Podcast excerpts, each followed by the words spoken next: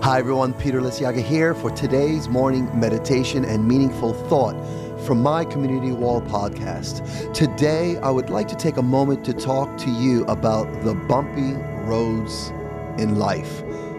Fear and doubt are natural part of the creative process. They're what keeps us from taking risks and trying new things. But if we let them, they can also paralyze us and keep us from achieving our goals.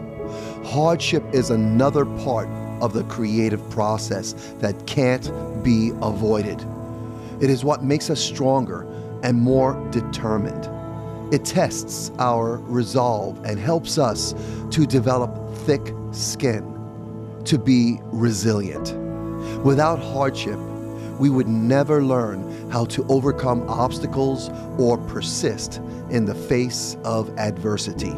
If life puts you on a curvy road, embrace it. Until next time, have a wonderful day.